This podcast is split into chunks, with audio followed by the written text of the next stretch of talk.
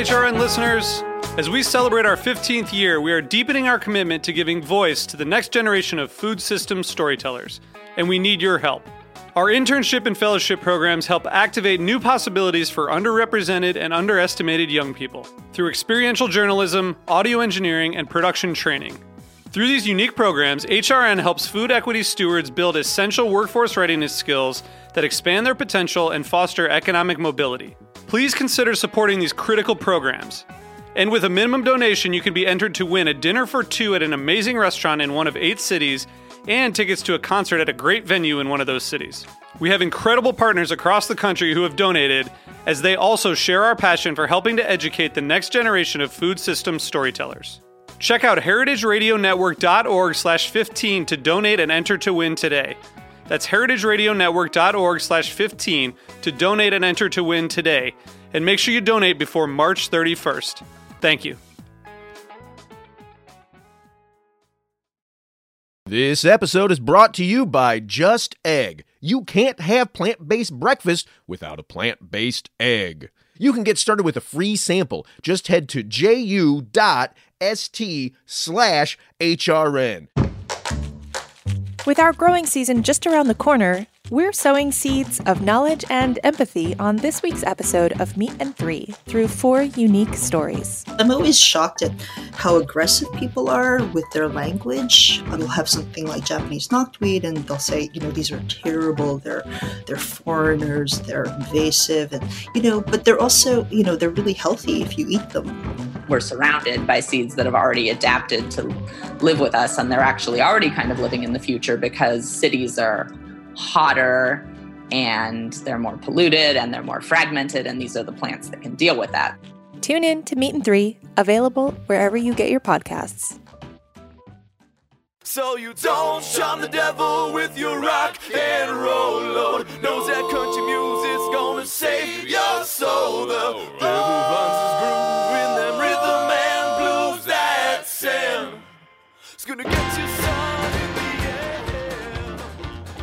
Welcome back to the Speakeasy. I'm Damon Boelte. My name is Sother Teague. And I'm Greg Benson.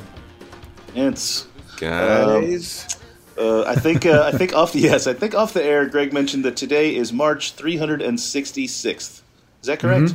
Yeah, yeah. If I'm if I'm doing my math right and it's not a leap year, then yes, it's March 366th today. We made it. We did it.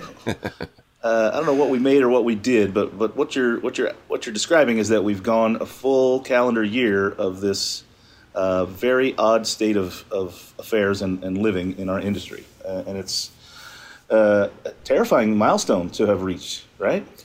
Absolutely. And it's I I was I was reflecting on this this morning because I got one of those, you know, relive your memories from this day last year things and it was actually our it was our staff holiday party on March 1st, 2020. Uh, we all went to Jeepney in the East Village and we ate on one communal table with our hands, no utensils. And I was just kind of looking at these photos and just thinking, like, man, is that the last time anyone's ever going to do that? At least for like, you know, five years. It has to be, right? Right, Filipino restaurant that just kind of puts down the banana leaves and lays out food, and you just kind of dive in, right? Yeah, lays out uh, just just to editorialize here, lays out fucking awesome food. Oh yeah, yeah, Um, amazing. Yeah. But but yeah, that's kind of the whole thing. Is it's very you know very family style, very communal, very kind of like you know just there's t- a ton of food here. Go crazy, and it, it's weird looking at the pictures from that and thinking you know it was a special occasion back then, but now it seems almost inconceivable. Yeah, uh, yeah. It seems uh, I don't know so far away. It, it just seems seems far in the past that we were able to do that, and it still, as you mentioned, seems like it's going to be kind of far into the future when we can again. Yeah. Um, and also, you know, I mean, we're coming up on the one year anniversary of the shutdown here in New York City, which is going to be a, an odd, sad day. That's March 15th, I think it is. And uh, yeah, and, and, you know, I mean, there is hope on the horizon. You know, we got a new vaccine over the weekend that's only one shot and you don't have to store it at Antarctic temperatures, which is really good. But it's just, it's, uh, I don't know, it's weird having it be, you know, the, the meme that's going around is wait, wasn't it just March last month? How is it March again? Um, and it's going to be it's it's a weird time to sort of reflect on everything that, that has come to pass in the past year. Yeah. Uh, yeah. Uh, it's been, you know, uh, but there are a few silver linings, and I'm sure we'll talk more about these on upcoming shows as we approach the the shutdown anniversary. But you know, honestly, I think the the show itself has seen a great silver lining, which is that though we're now uh, separated and in our own apartments uh, in our quote unquote virtual studio, it's given us the opportunity to have guests on from all over the place, which we always did. It's New York City. People pass through here, but we were a live show in studio, and if you weren't here, you weren't on the show.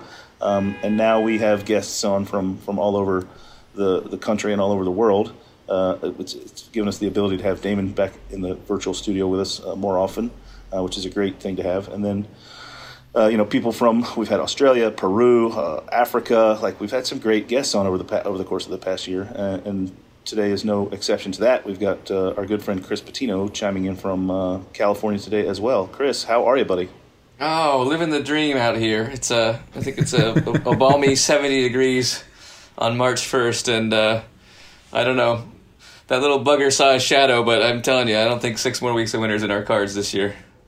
I mean, you're in San Diego, right? That's correct. Yeah. Uh, 71 degrees. That's, I mean, that's kind of year round temperature for you, isn't it? yeah. It's, I mean, I, I have a sweatshirt on just to put things in perspective. yeah. yeah, it's a, it's pretty gnarly here in San Francisco. It's, you know, 61 degrees. I mean, like I, I'm a, I got a sweatshirt and a coat on. Uh, yeah, but shivering. The, you can hear my San, teeth chattering. San Francisco's different though. Like 61 in San Francisco is, is, like 45 somewhere else. It's there's something about the fog and like the air just cuts you like a knife. Uh, uh, yeah, when I lived in San Francisco, we we we said uh, you know if you don't like the weather, wait five minutes. Um, that's right. It's, it's, it seems like it's constantly fluctuating and changing. Um, well, Chris, uh, super stoked to have you on the show uh, and talk about um, everything you've done, everything you're doing, and everything you're going to do. Um, but let's catch up the listener as to kind of things you, you've done. Uh, tell us tell us a little bit about your origin story. Well, not all the way, uh, not all the way back to birth. I was going to say I, I, still remember the first time I saw trees. It was very uh, moving. Um, you know, I've, uh, I've I've done a lot of things, man. I, I, much like yourself, I think. You know, we're just the uh, the perpetual tradesman, um, and just it, it, for for lack of better terms, I don't know if it was finding trying to find my place in this industry or this world, uh, this crazy world that we live in, um, or it was just you know natural career progression driven by ambition. You know, there's different ways to look at it through through different eyes. But uh, you know, I started as a as a horrible bartender in New Orleans. Uh, worked my way into a distributor sales rep job, became a brand ambassador, with uh, with a couple of brands under the tutelage of uh, Simon Ford. Worked my way up to New York City, living the dream. Uh, you know, uh, out out there for nine years as the director of brand education and trade advocacy for Pernod Ricard, the second largest supplier in the world of spirits. yeah, some little um, podunk, some little podunk operation. yeah, and then they'll make it uh, someday. You yeah. know, I decided to uh, I decided to jump off a ledge and you know try to do things on my own. Take take all that experience and and and and you know bet on myself. Um, and I started a company called Simple Serve. Moved out to San Diego with my wife uh, and three kids. Um, we do basically trade marketing, brand strategy. We, we, call ourselves a marketing collective for for the trade. Um, and then I opened a bar called Raised by Wolves with my partners Eric Castro and Arsalan Tafazoli. Uh, I took over Bartenders Weekend, which I had been involved with from day one, but really took it on from a, a standpoint of trying to grow it. Um, pandemic be damned uh, and somehow happened into a partnership with uh, The Rock, Dwayne Johnson, on a tequila called Teremana. So, uh, yeah, I've, I've, been I've been busy. As I say, as I say to all my friends, you can call me Arkansas, uh, and if you get that, you know, you'll have a laugh. I mean, so. it's also you just uh, you you're of the mindset that you're going to kind of take the offer as it comes, and you're going to go with it, right? That, that's it. I mean, you just you just weigh you just weigh the opportunities, you know, and um, and and I, have grown a lot as a person, you know, in, in, in this industry as well. And you know, I, I just as long as the brands and the projects that I work on have merit and are, are, are credible and are doing things the right way, then count me in. And how long has Simple Serve? When did you establish Simple Serve? Uh, that'll be, geez, about, it's like four and a half years now when I moved from New York to, to San Diego. So uh, again, um, I think as Greg was saying, we measure things in holidays. That was like you know, four and a half St. Patrick's days ago. Uh, and talk a little bit more about um, one of the things that I've been constantly sort of watching over the past few years. I've never made it out for one. In fact, the, I was going to make it out for this past one, and then you know, the thing that we constantly talk about uh, happened. Uh, talk a little bit about Bartenders Weekend and what that is and what it means to you and, and the community at large in San Diego and, and even beyond.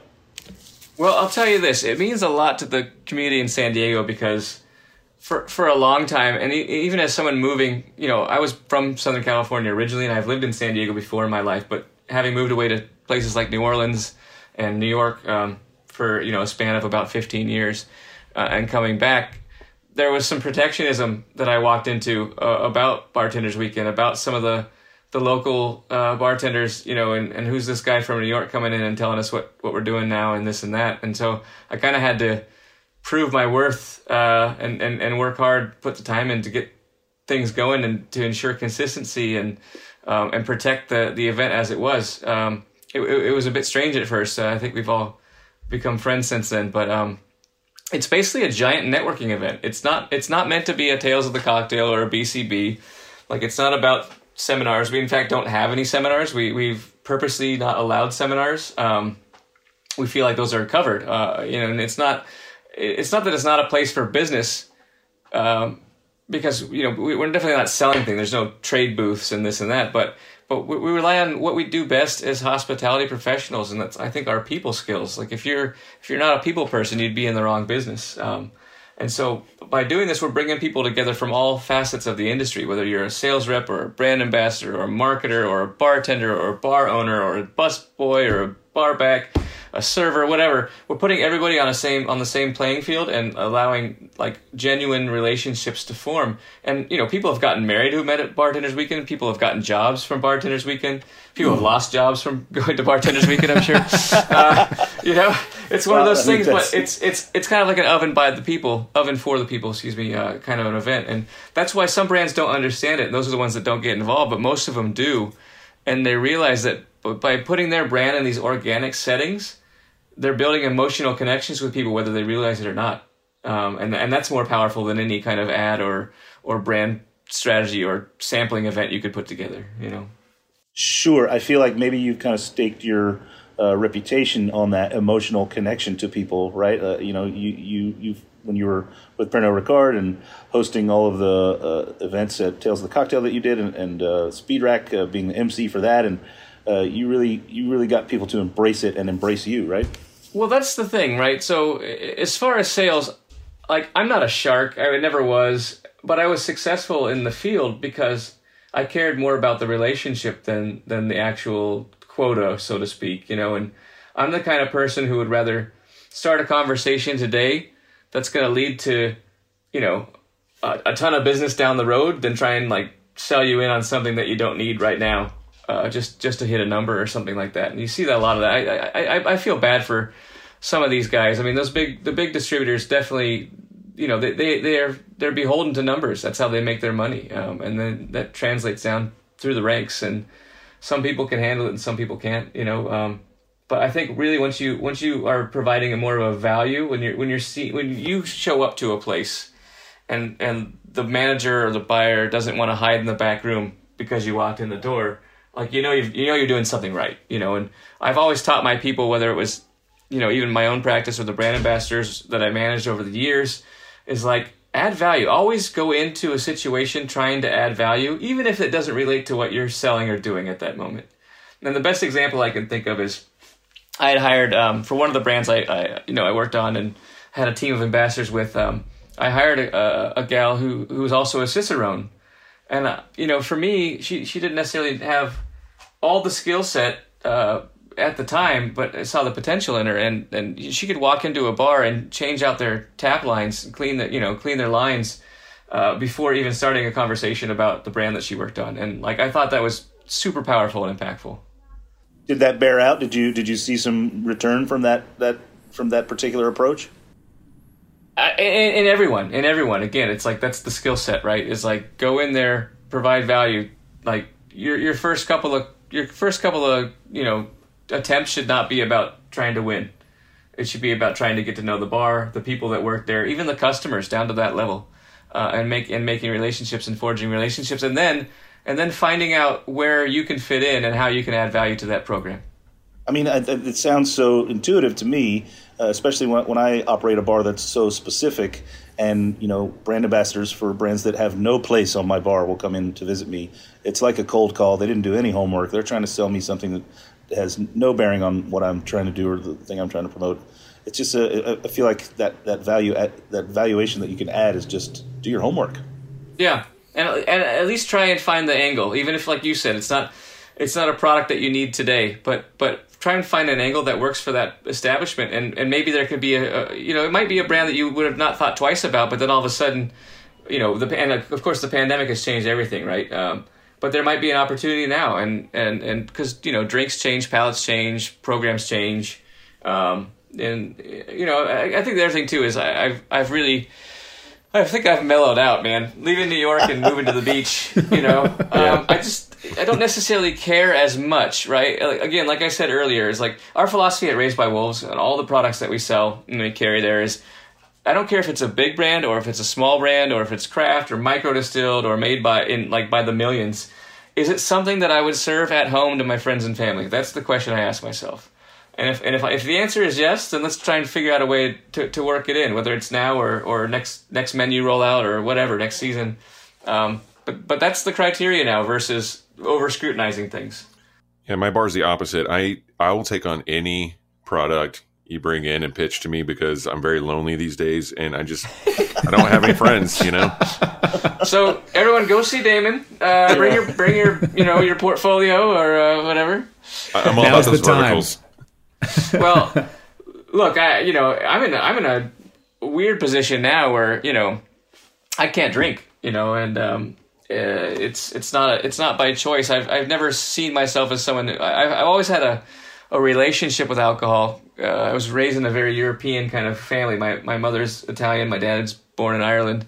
Um, it was always a, a there and available and, and never abused really. And um, and then uh, after after coming down, I, I jumped the shark with this cancer conversation. I don't want this to, I don't want this to take over the conversation, but being diagnosed with pancreatic cancer back in uh, in July, uh, you know, your pancreas is what processes alcohol. You know, it's it's fat and sugar and all those things, and without it, you know, and uh, so I, I I've not been told I can't have a drop. I mean, I've definitely been told I shouldn't drink, um, but you know, a glass of wine here and there they say is okay. I haven't touched anything, and so it's funny uh, having to still evaluate spirits and do things uh, and work on brands. I, I my my olfactory sense and my and my sense of smell has become greatly heightened during all of this, and I'm able to do more with just smelling things now than I ever have in my life, and um, and I, I even have you know backups to to make sure I'm not crazy. Some mentors and peer reviews that I'll that I'll say, hey, here's here's my tasting notes based on my evaluation of, of smelling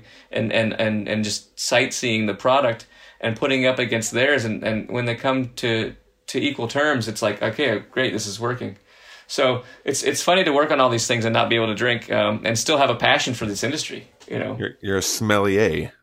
smell the Uh, That's fucking exactly what it is. Always with the puns. Yeah, that's Uh, good.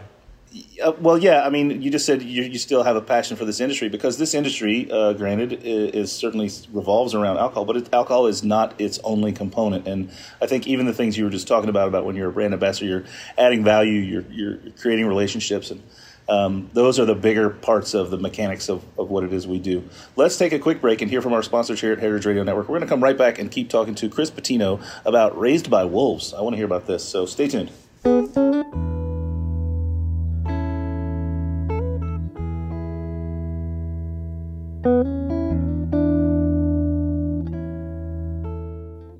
Just Egg is now the fastest growing egg brand in the United States. Bring more plant based consumers in your doors with easy to use Just Egg. You can get started with a free sample. Just head to ju.st slash HRN. That's ju.st slash HRN. Made from plants Just Egg is a better egg for you and for the planet. It's healthier with no cholesterol and less saturated fat, and it's more sustainable. Just Egg uses less water and generates fewer carbon emissions. Most importantly, it's delicious. For our listeners who operate a food service establishment, you can get a sample for free. Head to ju.st slash HRN. That's ju.st slash HRN. Just Egg makes a delicious plant based addition to any menu. It's available as a liquid scramble. Great for omelets, frittatas, stir fries, and French toast. There's also a frozen pre baked folded version that's ideal for filling breakfast sandwiches or topping salads. Chef Jose Andres calls Just Egg mind blowing, and Bon Appetit says it's so good I feel guilty eating it. Put the fastest growing egg brand on your menu. Get a free sample of Just Egg for your restaurant at ju.st slash HRN.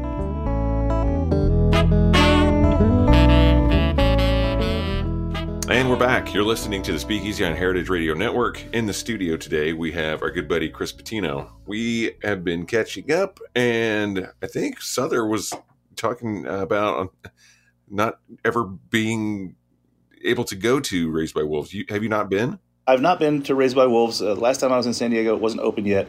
But I do uh, pre pre Corona when the bars were operating. Anyone who told me they were headed to or from or uh, you know going to be in the San Diego area, I would say to them, you got to go to Raised by Wolves. It's probably the most beautiful bar I've never seen. Simply based on the photographs, uh, plus the it's got a bottle shop out front. It's just a fascinating uh, style of, of operation, and I want you to tell us all about it, Chris. You and all the judges for World's 50 Best, apparently. So they're, no, I'm kidding. Uh, who cares about awards? Uh, anyway, we, Anyway. yeah, we all we all scream that at the top of our lungs. I don't Yeah, like it. The awards don't mean a damn thing anyway. we, we, you know, in that sense, we kind of are a flyover city. You know, like uh, we're not, we're not, you know, the the people who judge. You know, again, if you don't live in London and New York, then you're you're not going to make the list these days. But I digress. Um, no, that's not what we're in the business of. We're we're in the business of of you know hospitality and really more than anything, uh, we're experience driven, right? You, the way that Raised by Wolves was set up. We're in a shopping mall. We're literally in a shopping mall across from like an Apple store and a La Colombe coffee. Um, you walk in, and you walk into a bottle shop. Um, because we're in a mall, we we took that opportunity to say, well, we should have something to sell to people walking by. A, shop that you can walk in and browse. And, you know, our curated selection of, of, of wine and spirits. Um, and so you, you you come in and basically you look around and everyone comes in for the same thing. There's a fireplace in the middle of this beautiful ornate bottle shop, um, and very much influenced by Scooby Doo. Late one night um, is that rotating fireplace. It was like a childhood dream, right? Uh, and we made that a reality. Um, you basically sit down at the fireplace. Uh, if you have a reservation or if we have space available, then the host will spin you into the bar uh, and transform you and take you out of that mall and now bring you into our environment, bring you into Raised by Wolves, bring you into our, our version of hospitality. Um, and so, you know, the, the drinks are great, um, and the drinks are, are obviously a big, important part of, of, of what we do, but lots of bars are serving great drinks these days. I mean, you can get a decent old fashioned now at like a, a, a Chili's, you know. Um, and and so what can we do to make you come back and keep you coming back? And i think that's that's what we get through like every attention given to every detail in that place including like the the bar stools coming from from london and some of the bes- bespoke uh, you know wood carvings and even the flooring and you know damon as he, as he mentioned uh, to me off off camera or off uh, of this this conversation that he'd been in the bathroom at Raised by Wolves. Um, it, the, the bathroom itself, the bathroom itself at our bar is an experience. Like you walk Yeah. in and there's like a, a, starscape on the on the ceiling and like you know lots of brass and I won't get into it. You have to see it for yourself, but uh, don't don't skip out on that. Um, and, and, and know, one of my favorite things about that bar is that it's a round bar. Uh, so it- no, you're right. You know. You're right. Vi- visually and for that space, it commanded a round bar. That's the way it flows. I will tell you this: anyone who's planning on opening a bar, or do, don't don't don't do a round bar. I'm not saying that I would open a round bar. I'm saying I would. I love sitting at a round bar. Everything everything uh, on your back bar and your under bar, it, it has to be custom made. Right. Um, and and and in in that vein, anytime something goes wrong, you have to get specialized people to come out and help you. So it it, it definitely while it's beautiful and if you know if if it's not part of your overall scheme, uh, then I would say try and find a place for a nice uh, you know L-shaped bar. so yeah. Yeah. Right. But it is gorgeous. It is fun, and it is it is uh, it's part. It controls the flow, and it allows bartenders. You know, although we have four stations, and you're stationed at, at one well, it allows you to have converse with everybody in in the place. Um, there's a nice flow to it. What drove the decision to also be a bottle shop? And and uh, you know, again, every fucking state has different laws. Uh, like I couldn't do that here in New York. How are you allowed to do that there? Um, that's a great question. We actually have two licenses. Uh, so, so the bottle shop has its own off sale license versus the the bar. So th- they're separate inventories. Everything's separated, right? The entrance, um, you you walk through and you go through another entrance. So it's because you know, ideally in a perfect world, I'd be allowed to like you'd be allowed to buy a bottle in the shop and then drink it in the bar. Wouldn't that be cool, right? Um, but we can't operate like that. So it was because of the dual licenses, and then again, just the purpose for really having the bottle shop was you know taking advantage of the fact that we were in a shopping mall um, and uh, you know the mall opens early uh, in the day and the bar opens late in the afternoon and what can we do to kind of maximize revenue and and do something cool for people who didn't necessarily come for a drink but want to kind of come in and check things out and um, we, we do a good job of, of kind of curating the spirits that we carry um, and trying to keep things fresh nothing's precious like the the, the the thing that is you might have a spot on our shelf for the season, uh, but we might want to move you out. Uh, even if you were selling well, we might want to change it out just to kind of keep things fresh. And we, you know, we're not a Bevmo or uh, one of those uh, large retail stores, and nothing against them, but we can't carry everything. You know, we have to be mindful about what we bring in. It's yeah, it should be noted that uh, the shop itself is also gorgeous, and it's very well curated. It's it's very boutique in style. It is. Thank you. Yeah, we, I take great pride in that, especially that. That's one of the things that, uh, you know, uh, I, I would spend a lot of time in there myself, and just you know, from everything from dusting bottles to you know rearranging uh, displays and stuff. I just I keep things moving, and I I, didn't know I loved doing like off premise kind of retail bottle shop sales, but I, I I truly do because you get to have a like a real conversation with people that's not rushed because you're not you know you don't have like uh, tickets printing uh, you know in the background and trying to catch up on drink orders. You you can give the time and tell the stories of these products and what's in the bottle and how they're made, and uh, people people get really engaged. and most of them are somewhat sober. Yeah, yeah. Surprisingly, surprisingly, they, they speak back, and you have like you know intellectual conversations. And no, um, yeah, it's it's it's a really kind of cool thing. And we do a little bit of sampling in the store. That's that's actually what I love too. Is someone comes in and they're like, I don't know about this. I can just grab a bottle and like pour a little sample, and you know, here you go, try it. What do you think? And talk about it. You know.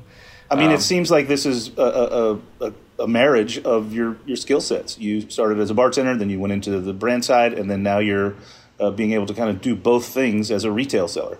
Yeah, yeah, exactly. It is the best of both worlds. And I think, I will tell you this, though. I think, although, like you mentioned, you wouldn't be able to get that license in New York, I'd say, like, because of the pandemic, we're starting to see those changes in regulation in our industry. And I think that that might not be far off, you know, or if you Well, I truly mean- wanted to now. Yeah, I mean, as it stands currently, we can do that, and we are. You know, we built Yeah. a we built General Store at Amor y Amargo out front of the new Amor y Amargo Reserve, and we are we are uh, able to, and we are selling bottles.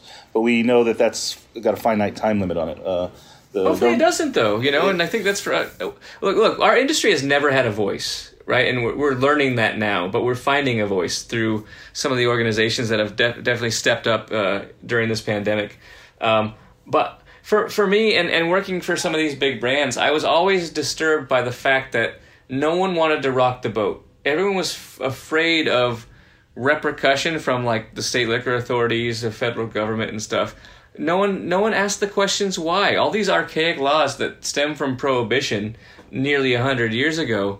Uh, you know, uh, ninety or eighty, whatever years it is now. Can't do math. Um, no one ever questions why. They just, they just, they're afraid to rock the boat, and so uh, I think now because of this, a lot of these myths have been disproven. Like, they're, you know, it's like, oh, you can't drink outside because if people are allowed to take their drinks with them, there's going to be chaos in the streets. And well, guess what? now we are, and there's nothing wrong. There's no problems. There's no issues. You know, it, um, it, it's it's one of those things where it's like you know, people are uh, afraid to change for change's sake, but the times have changed and the industry has changed, and I think that we need legislation that backs that up. Well, I'm I'm really curious about that because, and I and I just want to just put it out there. I love asking people to predict the future on the show. It's one of my favorite things to do. Um, but I, I I was really touched by what you said about you know this is a real opportunity for the industry to advocate for itself and to advocate against these antiquated, out of date laws. And you know, I, I, I would like to ask you to sort of read the tea leaves for a second and ask you know what what can and what should we do after this? Like what where where are some positive steps we can take out of, you know, some of the changes that have come about from these changing times and use them to build back better as as our industry slowly comes back to life.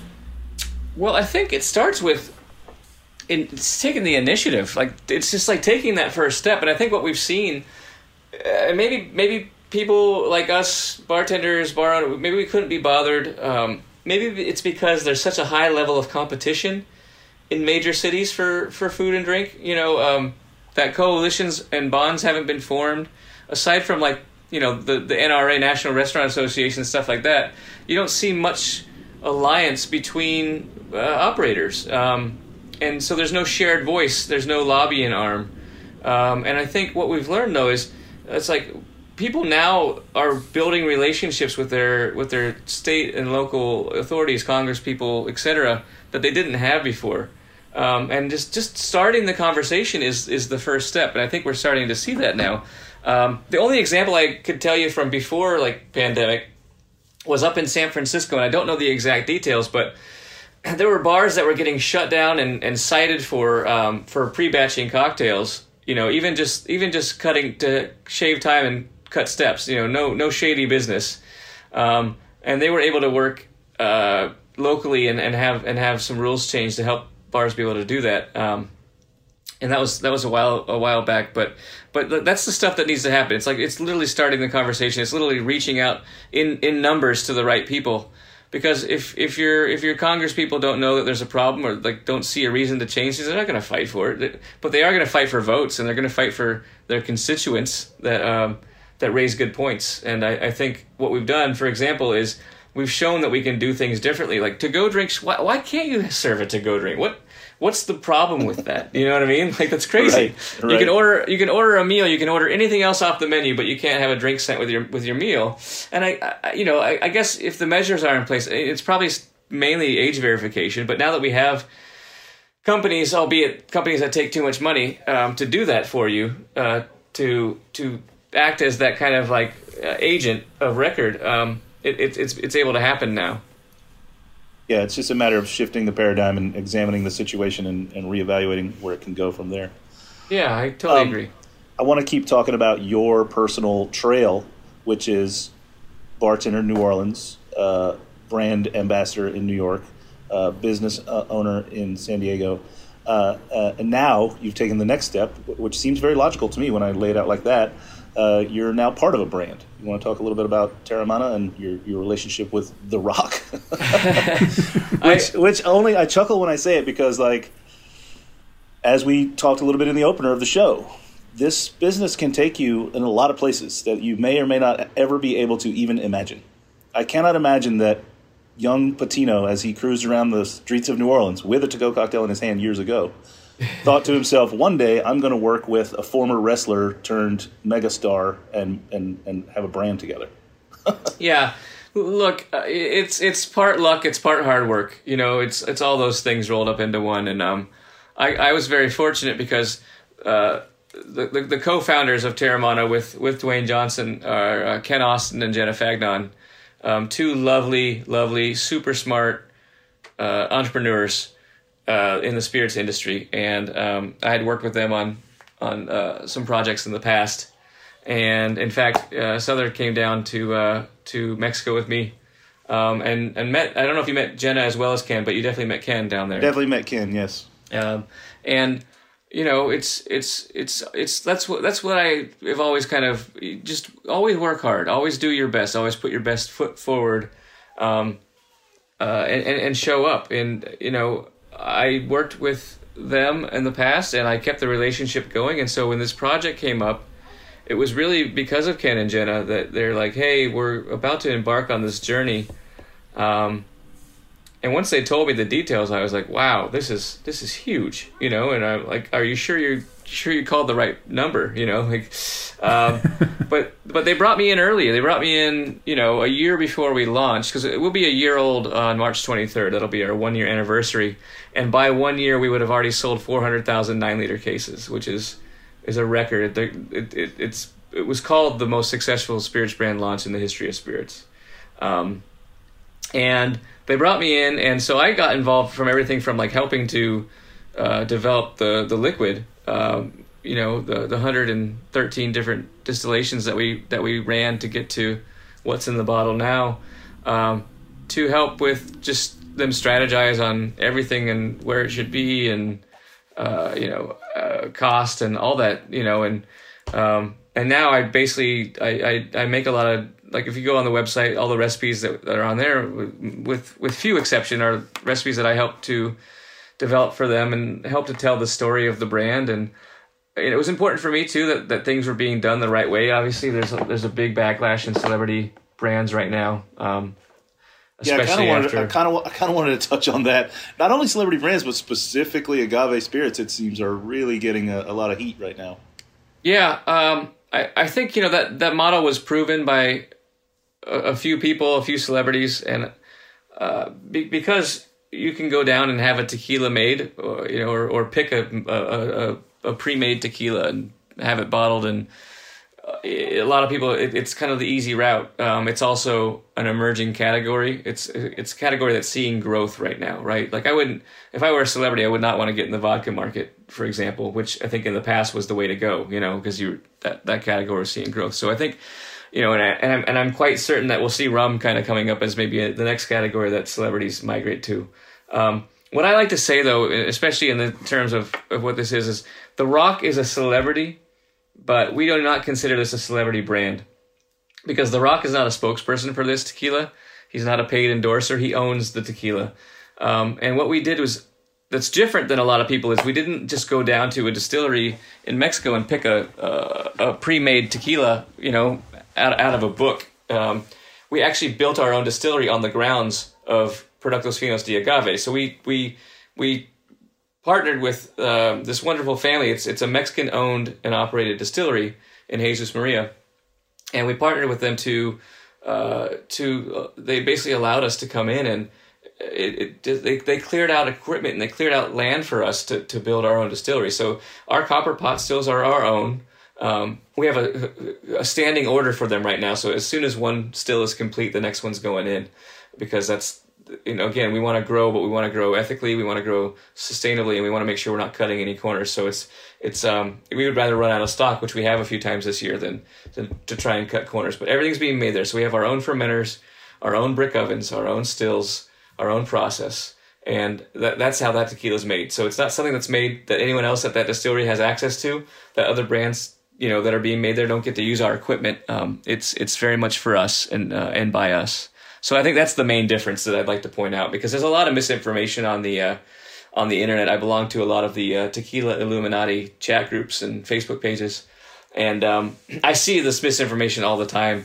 Um, and and it's one of those things where you know you're not going to convert everybody, and there are people. Look, I think there. I, I love Fortaleza and I love Siete Leguas and I love a lot of the brands, you know, Ocho and things that are that are cherished by these people. And I think we did a damn good job of creating a well-made tequila, um, you know, and, and, and doing things the right way, uh, that it, that it deserves a seat at the table, and and it's priced it's priced for cocktails. It's you know, um, it, it's it's Yeah. it's, It's quality like- for the money. I even just looking up, trying to see where I can find it and and try it out. I was like, dang, this is more than reasonably priced. Yeah. Yeah. That was very important, and you know that that was actually something that that and we call him DJ by the way. Sorry, so I don't want to sound you know too too. Uh, anyway, DJ said, uh, you know, um, it had to be affordable. That was his big thing because I think with his name and his reputation, we could have charged a lot more money for it, uh, and that and that was not the mo. We would rather make less money on our end and make it affordable. And uh, you know, our, our moniker is we're the tequila for the people. He, he's always been the people's champ. Our signature drink is the people's margarita. You know, it's it, it, it's everything that he does is, is thought driven. It's it's not just a, a shot in the dark. There, there's a reason for everything.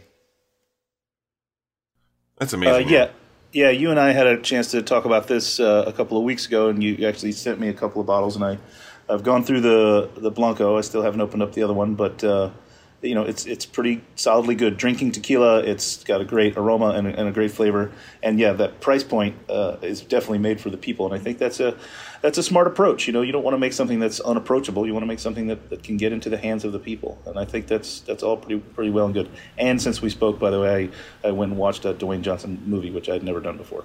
Um, What? yeah, I, I watched Rampage about a big ape. Um, it's basically like a Kong movie. Uh, you know, whatever, just a little popcorn well, movie. yeah. At least you didn't start with the Tooth Fairy. That's good.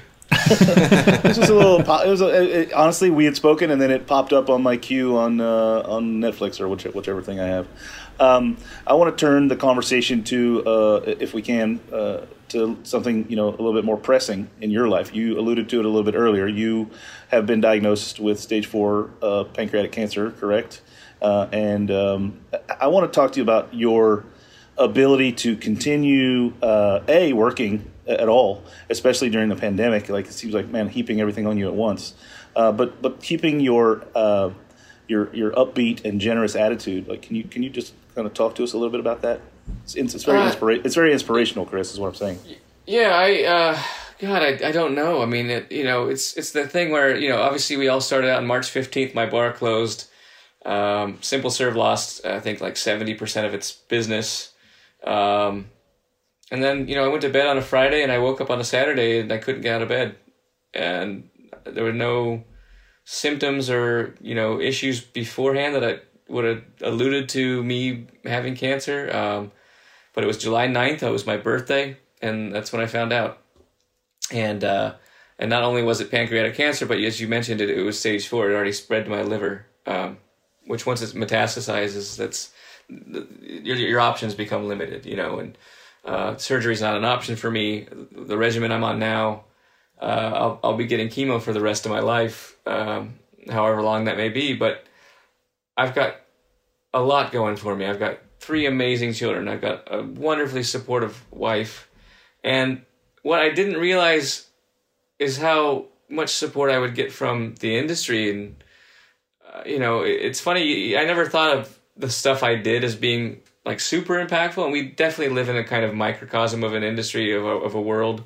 Um, but when I when I when I first you know made my quote unquote announcement, I, I was blown away by the support and the love and the affection and the positive energy and everything that was sent to me. And so I, I just I decided at that moment that that's that's who I want to be. Like that's I'm still breathing and I still you know as as shit and as dire as things may seem and may be. I don't know how much time I have left, but I want to live my life until I die, and I'm going to continue to do that. I'm going to and I, I've always tried to be a a pretty positive person, so it's it's I think it's only natural that I could take this with me. Um, but I'm not gonna lie, it's it's it's hard, man. It's it's really hard. I mean, the first six months of chemo like just wiped me out, and to be able to keep working, I just I forced myself to do it, and I and I brought in some good people to help me as well. That's important uh, step um, to to help support the initiatives. But um, you know, funny enough, one of the one of the most recent clients that that we landed, it's a big company. I won't mention the name. I I I made the pitch from the hospital. I was in a hospital bed on a Zoom call Wow. um, and and we got and we got the we got the business. You know, I I, I never give up, man. That that shit is powerful. Um, and I've, like I said, I've had a lot of support. It's funny, I've gotten a lot of support from people I barely know. Um, it's just like people have come together, and it's it's just the little things. It's it's the texts, it's the calls, it's the it's the DMs that come randomly, even still. That just like it just gives me that that next breath that I need, you know, and um, I just like I said, I harness it and I and I and I and I, and I channel it, and um, I think about the the life that I've led so far and how fortunate I've been, um, and that can't be forgotten either. You know, the the places I've been and having the family and all these things, and so I I, I can't complain. I I, I can't. Uh, there's there's there's way worse things happening in the world than Chris Patino having cancer. So Uh, Sorry. Well, it, it's quite an inspiration, uh, Chris, to see you uh, all over, you know, uh, all over the place, social media, etc. Still continuing to work uh, in the capacities that you work in for your various uh, endeavors, and Oh, to and can to I do it. can I plug my shirt? Can I plug? and to do it this all with a t-shirt? smile on your face. Of course, we can plug the shirt. I do want to jump in real quick, though. Damon just mentioned that he's got to go. Damon, uh, you want to say a little goodbye before you go, or? or did Yeah, man. I mean, I Oh. I want to keep this conversation going, but but I actually have to get going. So, um, Duty dude, calls. It's Let's not say goodbye though. Let's say see you later. That- exactly that- you that's know. right. That's that's what I wanted to say. Um, Love you, bro. Yeah, man. Love you, dude. This is awesome. I, I I'm really you're endlessly inspiring and uh wish all the best and I can't wait to get back down there and see it and uh and also drink some of your damn tequila. Yes. Oh, happy to serve you. Come Cool. down and see us. Uh, I'll, I'll get my, my second my second shot of the vaccine uh, in 26 days from now. So Nice. hopefully that'll help me get out and about a little bit more. Hell yeah. But thank you for having me on the show. I really appreciate it, Damon, and always a pleasure. Likewise. See you guys later. Now See ya, plug my shirt now. Yeah, yeah. See you, buddy. Yeah. Oh, we, I, I wasn't going to let that go by. Believe me. Uh, so yeah, let's talk about your your shirt. Your shirts. Well, There's saw- more than one, right? Yeah, there's more than one now. I started this. It was one of those things where I was talking with Dave Stolte, who's a good friend of mine. He's got a great book called Home Bar Basics, now in its third um, pressing, so you should get it, pick it up if you can.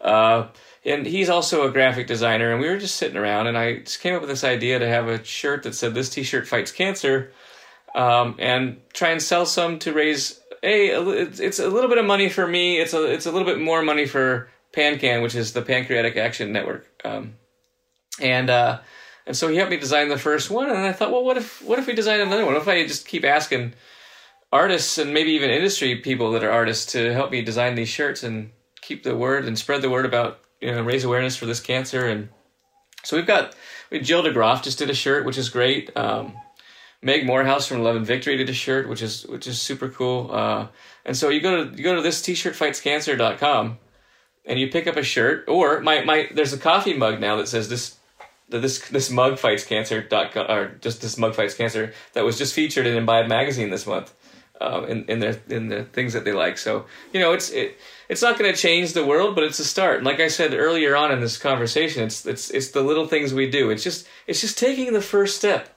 in anything that you want to do. Uh, whether it's changing liquor laws or opening a bar or changing professions or meeting somebody, you know, just take the first step. You got nothing to lose. That's Yeah, that's the advice I'd give. I mean, it's really just about getting the conversation started because from there it can go many places. Yeah, and people used to ask me like, "How did you, like, how do I, how do I do what you did or what you do?" Like, I'm like, you just, you just gotta take the first step. You get involved. Like, just start surrounding yourself with like-minded people, or start surrounding yourself with the people who do the things that you want to do, and be there for them. You know, because believe it or not, it's always sim- it's always symbiotic, right? Even even the people you don't expect to learn from can teach you great lessons in life. Um, and that's why my door is always open. You know. Yeah, you know, I think it's it's interesting. I asked that question a lot when I was a, a young bartender, and now looking back from you know the ripe the ripe old age of thirty one uh, as the show's token millennial, um, I I realize how much of that is it's this sort of this fear of the unknown and this fear of like looking silly or like making the wrong move or wasting time or or whatever it is. Because now I'm I'm starting to get that question too, which I guess means I don't know I've done something right in my life along the way. But you know I think it, it the best answer to that goes back to what you were sort of talking about, Chris. Is like don't be afraid. Like, don't be afraid to make a mistake or go what you want or go after what you want or look silly. Just, you know, jump in, meet people, ask the question. You don't get if you don't ask and just be happy and be brave enough to be yourself and go after what you want.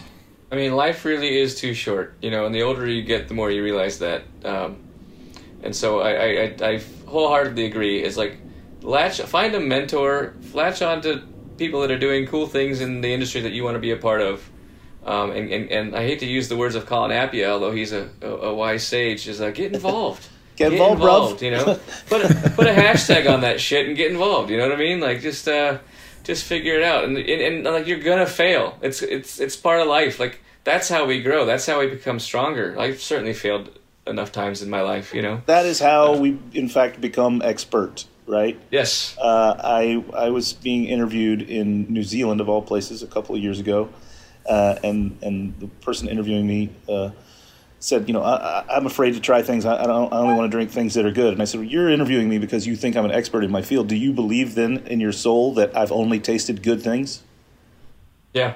I had to taste a lot of garbage to get to form an opinion so that I can be expert.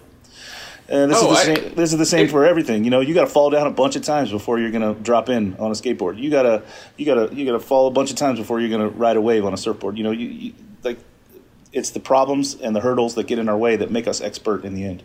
Oh, for sure. And back to your drink analogy, it's like I I think it's happened to all of us where we've made a drink that we think is like the best thing we've ever made in our lives, and then it goes on the menu and it, it, it just no, no one wants it. You know, it's like well, well try Yeah. try something else. you know, uh, but but you know that's that's the thing. It's like you just got you got to try, and then next thing you know, you're muddling mortadella and a Negroni and topping it with Lambrusco, and people love it. You know. The bologna True. Negroni. The- yeah, the bologna Negroni lives on at, at Jay and Tony's down here in San Diego. You know, you, you can get it. Highly recommend. Uh, yeah. Five stars.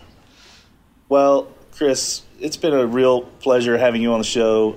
Um, can't believe we waited this long to do it. Um, and we'd love to have you back on uh, as things progress and, and check in with you and get updates on your business and, and your life as much as you're willing to share it because you're, you're, you're quite a delight. You light up rooms when you're in them, you're lighting up the airwaves today. Uh, really happy to have you with us. Yeah, I really appreciate it. It's always good just to chat and catch up. Anyways, uh, one of the things on my questionnaire, I said, "What, what do you want to talk about?" I said, "Well, it's my bromance with Sother." You know, it's let's, let's address that elephant in the room. You know what I mean? Uh, Um, it's certainly burgeoning, right? Um, we're it's blossoming. Uh, you know, I think we were we've always been uh, you know in a bunch of rooms together, uh, and you know, I think I think you, you're right. We've kind of had a bromance going on since. Do you think about past that, six though? Months, It's like, the past I- six months I- or so. I think about this a lot is that there's so many people in this industry and otherwise that I want to know better. You know what I mean? And so that's actually been like a blessing of of of cancer, if you will. if there's any if there's any bright spots, is that like it's forced me to do so. It's like I want to have more conversations with you, Sother, and there's other people too. It's like, but now I'm now I'm instead of like just having that on the back burner, it's like now I'm doing it. Like it now's the time, just do it. Because a lot of the thing is, is you know, reaching out to friends and hugging your loved ones and stuff we don't do enough. Like that's that's the stuff that's important. That's the stuff, you know. And so there's no excuses anymore. Yeah. So I mean, I feel like you got sort of a double dose, right? Uh, we've all been suffering through COVID.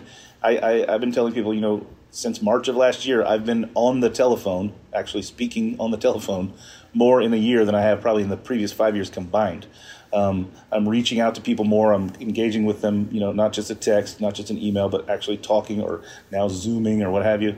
Um, and yeah, so I can see how that's that that one thing has, has affected my approach to that, and certainly adding in that you got this diagnosis. I'm, you know, I'm happy that you've given me some time uh, off the air to to chat and catch up and even drink tequila. Um, that's right. That's right. Uh, you More know. of that in the future, hopefully. So. yeah, uh, yeah, I, I hope so. Um, All right.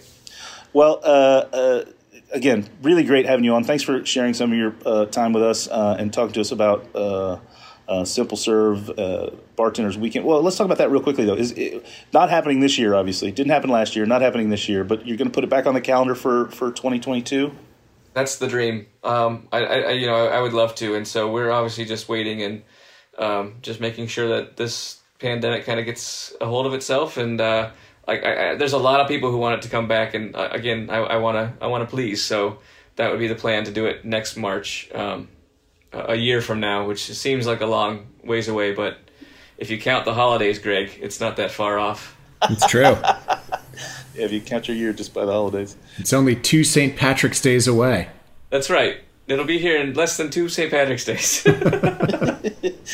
Uh, yeah, so uh, yeah, we'd love to have you back on to talk about Simple Serve and Raised by Wolves and Bartenders Weekend and uh, this shirt uh, fights cancer, um, and and all the great things that that's gonna that that's gonna yield. Um, and we'll put all that stuff in the show notes so people can easily uh, click, uh, click links to go and pick up those shirts and, and products and, and and help you in your cause and help other people as well because because the money's not uh, just for you; it's for it's for the cause at large as well, right? That's right. That's right. I, I, I made that. That was a very important thing to me. Is is like I'm I'm not alone in this. Uh, I want to raise awareness. I want to help other people as I can, um, and so that's why uh, yeah we, we split the profits with uh, with charity. Yeah, brilliant. Uh, you know, ever uh, ever community minded. I think that's uh, that's that's something you've always been. Um, always thinking about the community around you. Uh, well, once again, thanks so much for joining us, Chris Patino uh, from uh, Simple Serve and Raised by Wolves.